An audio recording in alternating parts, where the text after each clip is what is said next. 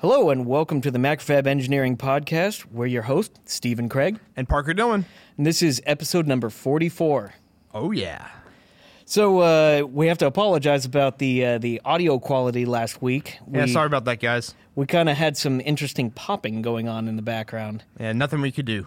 So, uh, so we actually were recording at MacroFab. If you heard the episode, we talked about it a bit.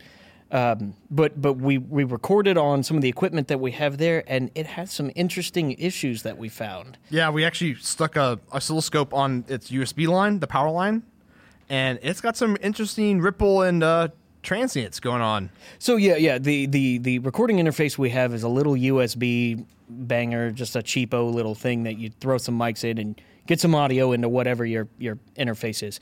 So um, it so it's all powered over USB. So everything that comes through there has to come out of your computer. Yep. Um, and we noticed this popping issue and it's got to come from somewhere in that box. And it's got to be a, a digital issue because it, it happened fairly regularly and it happened very timely. And that's just all of these things are kind of the mark of digital world. Yep. So, so Parker cranked open the case today and started Yeah. probing around. So, what'd you find? So it's got a um, it basically the power goes through a giant inductor. Uh, It basically has a uh, a, a pi filter on the front end Yeah. of it, and then it goes into a regulator and all that good stuff.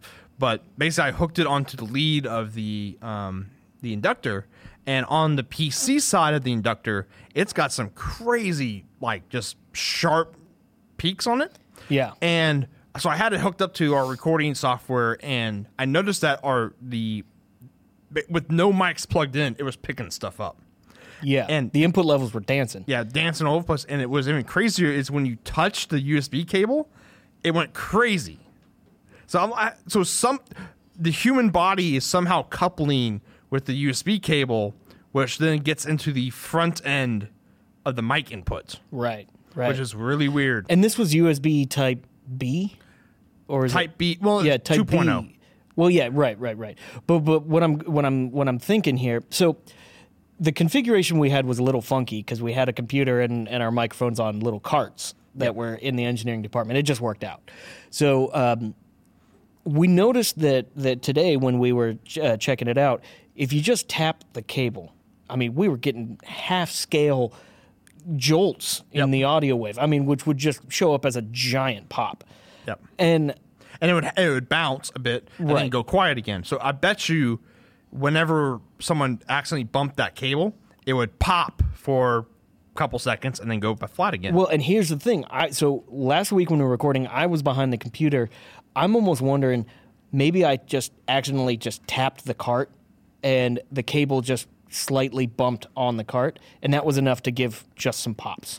Maybe I think I'm actually I'm I'm more of thinking that it's the human coupling with that grounding shield. Sure. That's what I'm, uh, that's what I'm going to guess. So I don't know. It's it's really weird. And of course, like we have an issue like this and the first thing we do is we rip open the case and Yeah, we and try to like put on a scope. And this is the thing is I took a USB cable, snipped the power line, and then fed in you know clean power from my linear power supply that we have on Yep, our desk. yep. And the issue almost went away. It was still there a bit. Hmm. And so I'm thinking uh, that's what why I think is a shielding issue is that that way because I, I I have no idea how the power ripple if there was a power ripple would get to the front end of that that microphone. It has to be shielding. Well, there's no power being sent to the microphone. I, I exactly it or the uh, recording interface in there Right. Um, because that pi filter it, on the uh, recording side, reco- on the other side of that pi filter, it was pretty quiet. Yeah. And so I'm like, nothing's really getting in through that that guy. So I'm thinking something has to couple through the shielding to get around everything. Yeah. Yeah. Um, so maybe buying a really badass USB cable will fix it. We'll have to give that a shot. yeah, or just snip the shielding so it decouples the shielding, and just run unshielded USB. That's cheaper and easier. Yeah, We should give that a shot. Maybe. So that's that's our idea on what happened. Yeah. So um, so this week Well, okay, so Last week you were talking about brewing. Yeah, well, last week I was talking about brewing. I think it was the week before. I can't remember. Whatever. I have I have a batch of, of beer that uh, that is uh, done fermenting in my fridge. Uh, that was brewed on my uh, my brew rig that I finally made safe, Safe. Yep. somewhat safe. Um, so that's that's going well. Uh, I you know what? I I'm gonna I'm gonna crack the keg open tonight and and give it a shot. I'm gonna need to take a picture. I wish I can come over. Maybe I'll bring it to the next podcast. That'd There we go. Um, so that's that's great. I think I've, I've I've I've finally got my rig to the point where it works and it's not going to kill me. Uh, and That's always a good thing. yeah, that's a that's a real good thing. So I'm looking forward just some fun little things I've um, been playing with. So I've got a motorized ball valve, uh, and this ball valve runs on 12 volts, and it's a half inch NPT on both sides. Is So- it a uh, all on or is it like analog where you can sweep it? Well, that's the thing. It's sort of is the You answer. should just PWM it really fast. Unfortunately, no, because the thing is slow. It's really Oh, slow. okay. It takes like three to three and a half seconds to open up. But here's the thing that's cool about it. Just give it more power. Yeah. no. It, oh, so actually, okay. So that's an interesting thing. So the, this ball valve is is pretty stiff to open. It has a lot of torque to do it. So there's a whole transmission up in the top. So it's got a little a little tiny motor that's geared down like crazy. One to five hundred. Probably, honestly, with when you hear the thing running, you can hear that that motor just going, screaming, and then you just see the ball slightly turn inside the ball valve. So okay, so it runs on on 12 volts. What's cool is when it's at closed or open, it automatically shuts off its current draw. That's so cool. if you provide it 12 volts to open, the 12 volts it'll pull current until it opens, and then just stop, even if you still have 12 volts on it. So it's got a, a uh, limit switch built in. Right.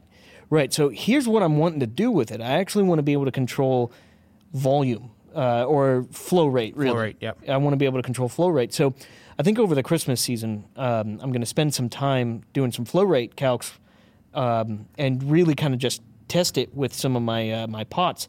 I want to be able to open it up to a particular flow rate, but since it's just timing based, I'm going to characterize the the valve with an Arduino. Just basically open it for a certain amount of milliseconds until it's I don't know 10, 15, 20, whatever percent. Then characterize that flow and do it you know five or six times throughout there. So maybe I can make a, a graph of what it is, and then just write a script that will kind of spit it out. To And them. then PID to dial it in afterwards. right, but it's all going to be timing. Yeah. It's it, it has to be timing because there's no feedback. You can't tell where it is. So I, I don't I don't know don't exactly how I'm going to pull it out. I do have a flow meter. So I bought a flow meter from Atlas Scientific, and if you haven't been there, go check out their website. They got a ton of cool stuff. Um, the flow meter is flow is so hard to read Yep. because you just have to have so many things right. Everything has to be right, and in all the experiments I've played with this, uh, I just can't get anything that even seems reasonable yet.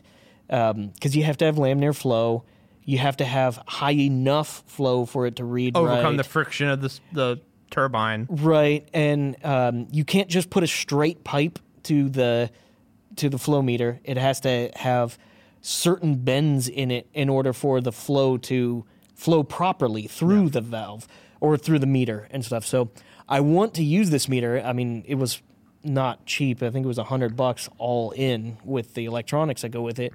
Um, and I want to play with it, but I, I was thinking I've got this flow meter, but does it? Do I really need to measure flow if I can characterize a valve and know what the flow is? Yep. That might just be an easier solution. Um, so I'm going to play with that and see what's going on. Yeah, it should work. Yeah, yeah, should be pretty cool. And then uh, been working more on that Jeep radio. Yeah. So we, I, last week we thought it was the uh, the chip that we've been talking about was the uh, TDA seven four two nine L, and so I started doing more digging and trying to figure out why my hacks that I thought would work on paper were not working. Turns out it was not the right chip. right, because if you were using the block diagram of the old chip, it looked like the inputs were actually coming into the equalizer. Yeah, the equalizer part, and it didn't make any sense. No. And so I basically we actually like ripped the chip off, and so we can see all the all the traces. Yeah. And I, you know, drew up a little tiny thing and you know traced everything, and I'm like, the power and grounds weren't even right on this chip. Right. So. I'm like, okay, throw that part out. So now I'm like, okay, how do I find the the actual part now again? Right. So I started searching, searching, searching. Couldn't find anything because everything kept coming back to the 7429L, which is what we found at first. Which and at first it it was very plausible to be that chip. Yeah, because that was the only DIP 42 audio chip I could find by ST in that time period. Or was it? or was it? So I found even more digging, and I started changing my search terms a bit, and I I basically started searching for just ST audio chips. yeah. Okay, and I found a catalog entry, a, a scan from a catalog of. Uh, consumer audio and radio ICs by ST in the mid 90s. winner, winner. Yeah, how perfect is that? And then it also had the packages that these chips were. So it had a the part number, description, package. Dip 42 was Dip on there, wasn't 42, it? bam, the first thing that popped up on the list was the TDA 7340S, which was an exact match to the pinout.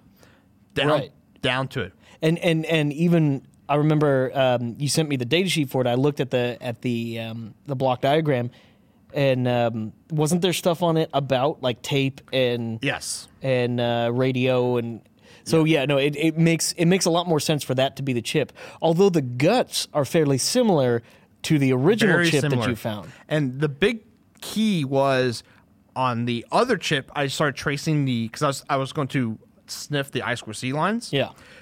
and I put the probe on the ice what I thought were the I square C lines, and they were not. There's just there was nothing there. Well, yeah, y- yeah. Um, you, you found it.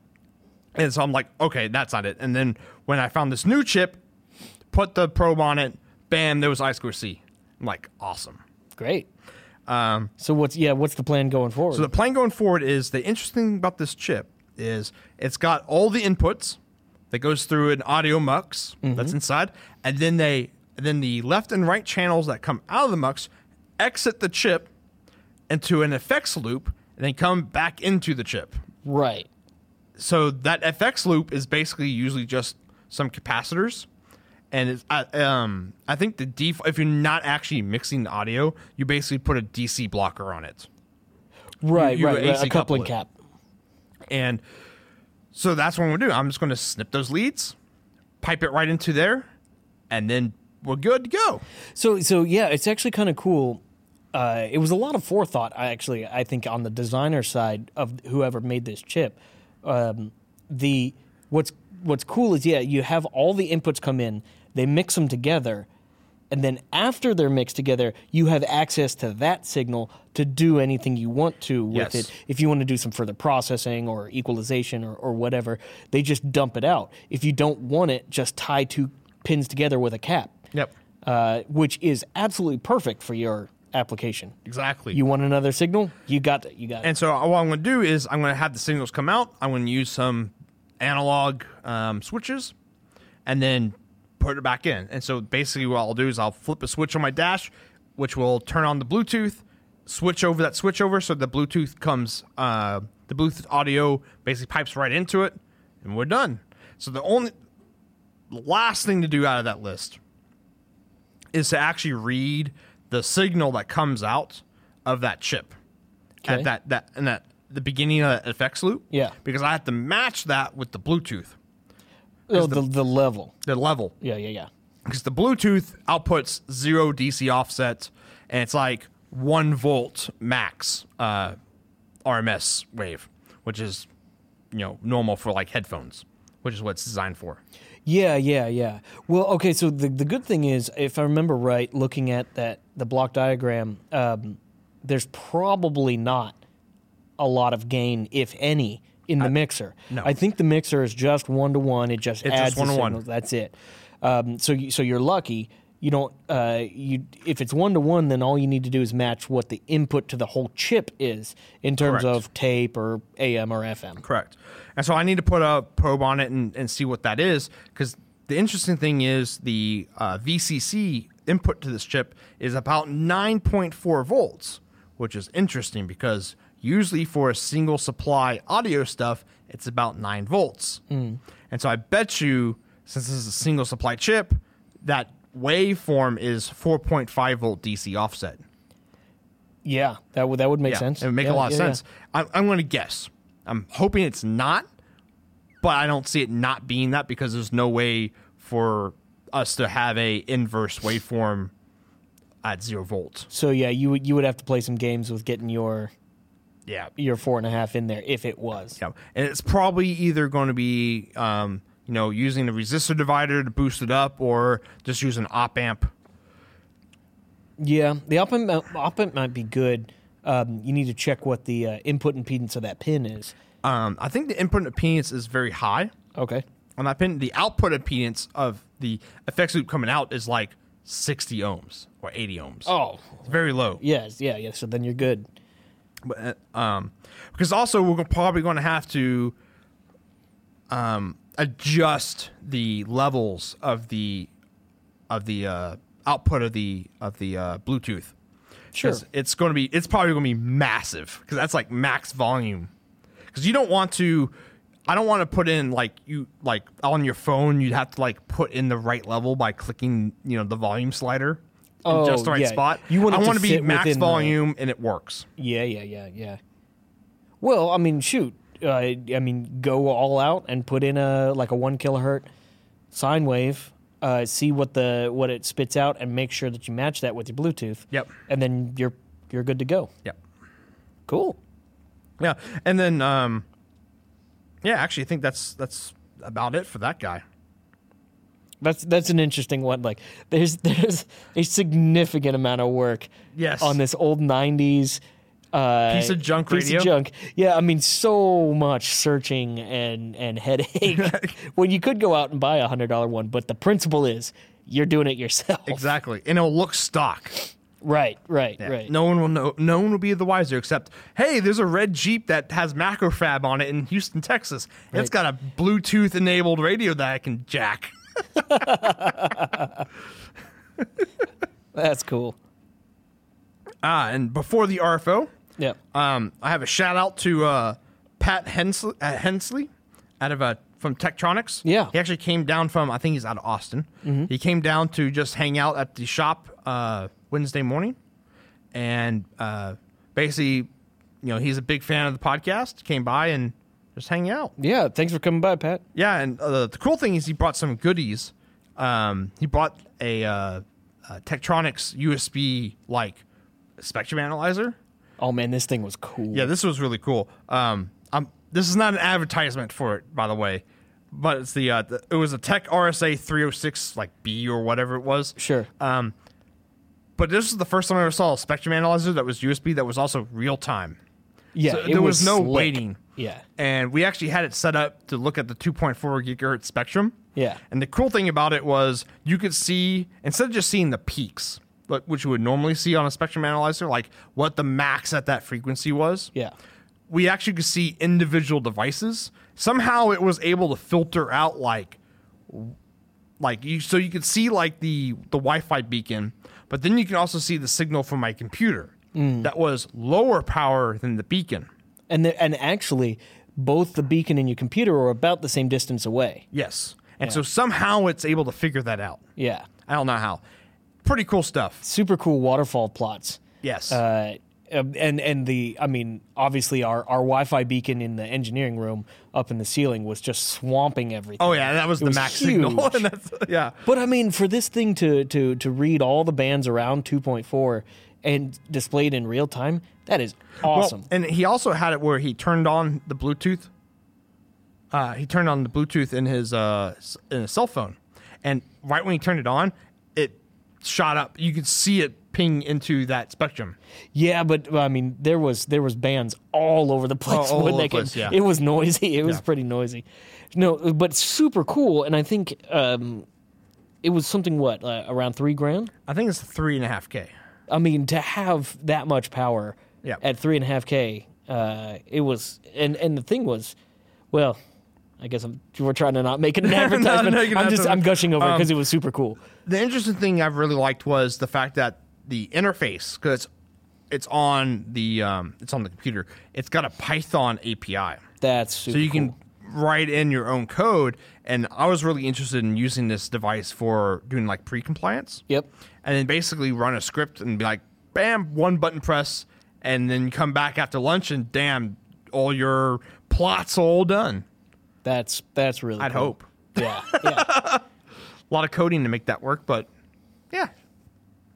well, like okay, so you've done you've done CE testing. Oh God. yeah, exactly. I have too, so I've been in the same boat. In fact, we've probably both been in the same test chamber. PTI up in Austin, right? Yep. Yep. uh, yep. We've been yep. the same one then. Uh, so so the yeah, it was super cool, but at the same time, like you're pulling your hair out all day long with uh, uh, CE testing. the worst okay the worst thing about doing that testing is so you're watching the when you're doing the missions testing at least Mm. is you're watching the graph on the screen right come in Yeah. and you fail Right. and you're like well can we just stop and get and he's like no no we gotta watch, let finish yeah. out No, you you you started at 80 megahertz. Yeah. And you know the end is at one gigahertz. Yeah. And you're you're taking steps of like 10 megahertz at a time. no it's even less than that's like i think it's like actually uh, like a meg at a time Right, right. So, okay, yeah, you filled at 88. And You're like, can we just stop? We don't need to go all the way out to a gig. yeah You know. he's like no. No. he's like the quasi peak will make it lower it's like it never makes it lower nope, nope, nope. But but uh, so after after you're done with all this CE testing, assuming that you pass, or actually, even if you don't pass, I think they give you like the whole test data, all the Yep. all the data. But they give it to you in like this nice fancy template document. So basically, they just have a repository where they just dump a whole bunch of data Data and it spits out a Word document. Yep. It would be cool to write a Python script with one of these kind of things that does that. does that automatically That would be cool. That'd be cool. That would be super cool. I mean, we couldn't actually do compliance testing, but we could new pre-compliance we could do pre. I mean, we could we could get you the data that you will get later on. Yeah, I think what Pat, how Pat said it is this, uh, like uh, ha- doing pre-compliance makes sure that you don't automatically fail. I th- yeah, I think it was. Uh, um, it won't tell you that you pass, but it'll tell you that you won't pass. Exactly, that's how it was. Yeah, yeah, yeah. Which which is exactly true. Yeah. It is very easy to not pass. and the thing is, like, this thing's like three and a half k, right? Mm-hmm. Doing CE and FCC testing is like six k for a day right, right, for just standard stuff. right. And so if you fail once, you should have bought this device or a device similar. Oh yeah, yeah, yeah. And and whenever whenever I did CE testing, because it was six to ten thousand dollars a day to Yep. do this, I would pack my truck. My truck would be to the top with test gear and all kinds of probes and all. And like Yeah. I brought an entire rack full of resistors, such that. Oh, and and an entire inductor, Ferrite uh, beads. ferrite beads, and inductors, and and it was Your just like soldering you iron. fail, solder something on. Fail, solder something on. Keep doing it till you pass. And I mean, I'd show up at eight, And you I mean, always six in the morning and leave and- at like ten at night. And you always bring extra, um, what, what do they call it? UETs? What- UET, What's the actual device called? DUT, Unit under device under test, DUT. devi- yeah, DUT. That's it. Yeah. yeah. You bring multiples oh yeah, because a lot of times is a um, like let's say they do like transient testing. yeah, Because th- this is the thing about these tests is not a, a single device doesn't have to pass all of them. It just has to pass one of them. So as long as you replace that device with something else that's exactly the same, so it's like a transient test, right? Right. We actually ran into this issue uh, this like five years ago now, or something like that. Is we couldn't figure out why the it wouldn't pass the transient test again because like it was it was um, the device was running and on it was a battery operated device but we were running transient tests over like an io line or something Yeah. and it w- was working fine and then the battery died during the test and so we had to start over Aw. and it wouldn't get past the first event Oh, that sucks. and so we couldn't figure out why at all so apparently what happened is when it, it the battery ran out um, something happened with with the the protection on there, and it, it basically degraded the protection in in the device, Hmm. and so we just swapped out the DUT and done. yeah, yeah. Interesting stuff. Try, trying to pass FCC CE testing is like black arts. Oh my gosh. Okay, so so our device had to run on 24 volts. Um, so inside the chamber, we had a cart that was made of plastic, and we had to mount our device on top of the cart, and then we had to run power lines underneath the cart and into the basement, basically. Yeah, it goes into the basement there. Yep. Big okay, so- turntable. So, I, I was writing up my um, in in anticipation of writing my report because because you know you spend ten thousand dollars. Management's going to want a report, from why you, you spent yeah, $10,000. yeah, or, or where it went to. So I took an enormous amount of pictures, and I wish I still had them. But uh, so I brought a whole kit of clip-on ferrite beads. Yep. And on my power leads that went down to my power supply, I probably had 15 ferrite beads clipped on there because I was like, nothing is going to come out of that room Yep. into my power supply. Yeah, because that's what we're doing. We had um, uh, one of our tests was it had to be emissions testing when it was running off USB, so we had to do it off DC power, oh, okay, yeah. battery power, and USB power. All of them had to have their own emission testing. Oh, that's brutal. Um, and so on the USB test, I'm like, I was like, I don't have a USB power thing, so I had my laptop underneath, like, and with a with a USB cable going through the turntable at, at PTI, Right. down through like the one inch hole, Yeah, and then it went little down, and then I had my laptop kind of like positioned kind of sideways, shoved up into a corner, Yeah. and then a and then the AC line, and then I had the um, they had this like ginormous ferrite bead that you can just like wrap cables around. Yeah, yeah, yeah. And to, I I think I wrapped it as many times as I could. I think I wrapped it like twelve times to make sure that no noise out of my laptop could go into that chamber. How terrible would it be if your product was fine, but your laptop was just contaminating all of your measurements? Interesting is uh, we had that we had that issue once. Really? And we had a FCC CE certified power supply that was not passing. Ooh. Yeah. Uh oh. Yeah, That's some And it was made by Chinesium right there. or at least branded Meanwell. Somebody bought the stamp and just slapped it on. Yep, that, that sticker. Yeah, yeah, yeah. and then uh, same thing with batteries, uh, lithium battery packs. We had that issue with. Huh. Um, we had a the battery pack we were using was not passing. It had like a 28. What was that frequency? Um, 280 kilohertz, something like that peak, and I basically looked up the data sheet for the protection circuit for the lithium battery, and that was what the frequency of the chip ran out. like its sampling rate of the voltage was like that frequency. Yeah.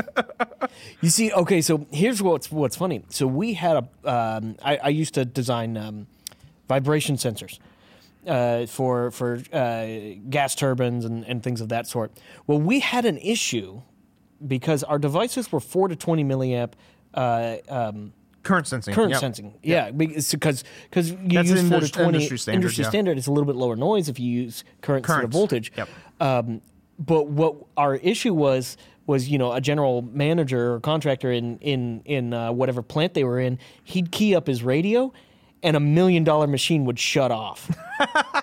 Uh, because because the machine thought it saw a bunch of vibration and it would it would trip a, uh, an alarm, which is that's no good. Yeah, you know, no good. Turning on a, a couple million dollar steam turbine is is is rough. So we had some issues with that, and um, so we actually took radios with us. We are blasting them all over the place, trying to uh, trying to get it get it going, and we found all kinds of weird spikes. Um, and and actually, a lot of the stuff was due to how our board was laid out Yep. um, and our ground planes actually. Ground loops are the bane of your existence. Oh, in digital gosh. and analog world. It was it was terrible. And in fact, what was interesting was our grounds in our previous model um, were every ground was traced out Yep. individually, uh, and that was a legacy design. Uh, we took it and we made them ground planes on top and bottom, and that cleared up a whole lot of junk and got rid of our radio issues, which was which was super interesting. cool. CE testing sucks. Yeah, I Well, wanted to FCC all. I'll put it this way. I want to do. I'll put it this way. If I had pre-compliant stuff, though, I would probably test every single thing I design just to see how good it is. It, well, I mean, yeah, just even if it doesn't matter. Yeah, no, it doesn't. It's like, oh, this widget I'm gonna make one of. It'd be cool to see how well did I lay out that board. Actually, so that's a really good, a really good way to you know if you test everything you design and you find out and you just learn the habits of doing things right. Then when it comes down to doing the real thing, it's way easier. Oh yeah, Or you you at least have a chance for success. yeah, just a chance. yeah. All right, RFO. Yeah. Uh, we're at 30 minutes now, so we gotta go pretty quick. All right, Zippy. The first one is attacking air gap computers using cooling fans that are inside. Yeah, I heard This- about that. Yeah, it was earlier this week, I think, or last Saturday, maybe. Whatever. It doesn't really matter when the article came out. There is a research group. Um, they've been trying to figure out how to attack computers, wa- quote unquote, wirelessly without having, attacking Wi-Fi. Basically, doing, um, reading environmental stuff from So the computer. they're doing acoustic attacks. So this is well, it's not an acoustic attack because a lot of their methods still involve getting uh, a, a a malware or something like that onto the computer. And so basically, what it does is it's a uh, it records keystrokes on the keyboard, and then at a certain interval, it will pulse audio like the fans. The it'll PWM the fans, Right. And so that you could record the bits Right. out of it. Um, kind of interesting. They have a couple different other vector attacks that are similar. Um, and a lot of people were like freaking out about this, but I'm like, it's if it's an air gapped computer, the chances of getting mal this malware on it is like zero, unless someone plugs in a unauthorized USB plug or some social engineering to get the malware on the computer Yeah. because I think it was like 10 years ago, or may, oh, maybe that's too long, but there's attacks to just record data stream over a US, uh, over cables going to your computer. Yeah. Like your keyboard. Yeah. Like when you punch on the keyboard, it sends out, you know, a data stream to Mm-hmm. your computer and people can just read that. And that requires no, you know, no, attack vector on your computer. Right. No direct connection. Actually. Yeah, no at all. Yeah. And that's an air gap attack. Right. So But the Yeah. energy is so low that you've got to be in close proximity. yeah, you can't. You, yeah, you have You know that actually kind of reminds me of. But- um, uh, ahead, there, there there was a uh, uh, Dave Jones did a um, an episode on on um, breaking into a safe, oh yeah, I remember that. Yeah. and he was trying to measure the current into the the whole thing by pressing buttons and reading what was like a good press versus a bad, Bad press, press, kind of yep. thing. Same kind of. You st- well, in that case, you do actually have to have a connection, Yeah. but the same kind of backwards backdoor Yeah. connection. And that was the interesting thing uh, in that video is he found out that whoever wrote because he was able to read the polling, uh, like whatever the microcontroller was using to read the key the key, key presses. yeah, that person's whoever wrote the code for it did a really good job because he couldn't tell the difference in Right. current draw between a good press and bad press So so somebody was counting pulses on that on that counting clock cycles right? Yeah. Right. Yeah. Clocks. Yeah. Um. So that they thought of that, yeah they thought yeah that was still really cheap safe or the code was written really poorly and it just eats up the same amount of time both yeah. yeah maybe um because there's also an attack uh long long time ago um which is like a couple years um where like a VGA cable people can pick up the EMF coming off the a VGA cable and actually recreate Your wirelessly screen? your screen Yeah. Yeah. I mean, if you can if you can decipher what's going on there and read the bits, yep it sounds like sounds horrible. it works though. But uh, so I'm not I'm not too worried about this kind of air gap attack in, in real life because it's still and it's still this kind of attack still involves getting malware on the computer and then you can get the data out of it. Whereas Yeah. I'd be still more I'd be way more worried about the your keyboard EMF being get, getting hacked or, or sniffed. I, I won't say hacked, getting sniffed. Or the fact that if you use a wireless keyboard, most of the cheap ones are unencrypted, um, which is bad. right. Yeah. Right. So maybe just put like if you need a computer that's air gapped for like you know SCADA or whatever, put just a put it in a room that's EMF safe. Like just put brass all over the walls. Yeah. Just just do that. Yeah, just, Just- just it's, just- it's cheap. Just go for it. You got it. You got this. I, oh, it's actually like um. Uh, speaking of brass, it's like uh, old um, navy ships where the navigation rooms are made out of brass. Mm-hmm. Mm-hmm. Is that was that true? I can't have remember. no idea. I remember being on some ship and that, that that's what the tour guide said. I can't remember though. So it's got to be true. It's gotta be true. The tour guide said so. You're right. Yeah. And the last RFO of the night will be make your own nuclear battery. Move Yeah. over, Samsung.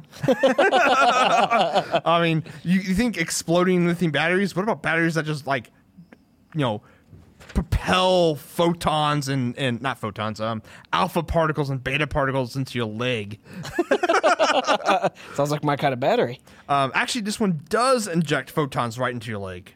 What? um because they the guy it's, it was a hack on hackaday this guy took um tritium keychains you know what those are yeah, yeah, yeah. so tritium's a, a radioactive material when it decays it releases beta particles and it's a very slow process and so what what the keychains have is is a layer of phosphorus over them and so the beta particles hit the phosphorus excite the phosphorus light photons pop out Right.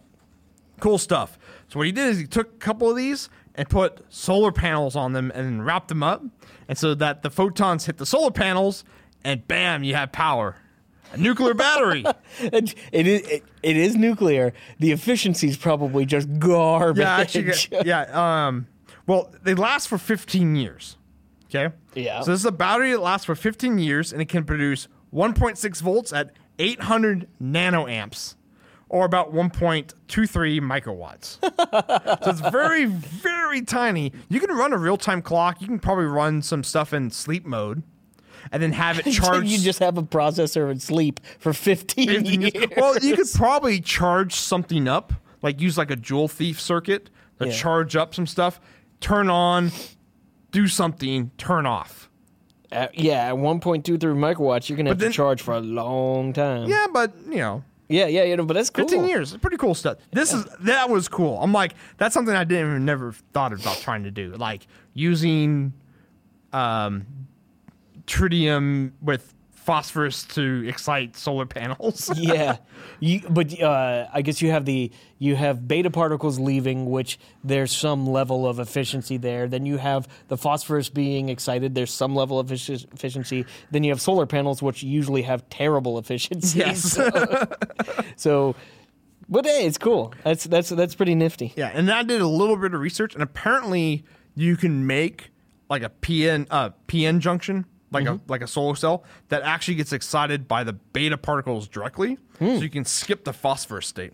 Oh, so scrape off that phosphorus, and then uh, and then just go, get bombarded by the beta particles yourself. Yeah, exactly. Because the whole phosphorus thing kind of protects you from the beta particles. I don't know if it does. Uh, Don't quote us on that. I, I think that's that's a bit of the point, isn't it? I don't know. Is that the beta particle gets entangled by, uh, well, I don't want to use the word entangled because that has a special word. It, it basically gets blocked by the phosphorus and consumed. It's the alpha particles that are the ones that just fly right through and start uh, messing They stuff just up. mess shit up going forward. Yeah, they go in and they bounce around and kill a whole, you know, couple strings of DNA and then Then leave. then leave. Yeah, they're like, peace, I'm out of here. Drive by DNA destruction. Yeah, that's exactly it. So that's gonna be this episode of the podcast, episode forty four. Yep. We were your hosts, Parker Dillon. And Stephen Craig, Later, guys. take it easy.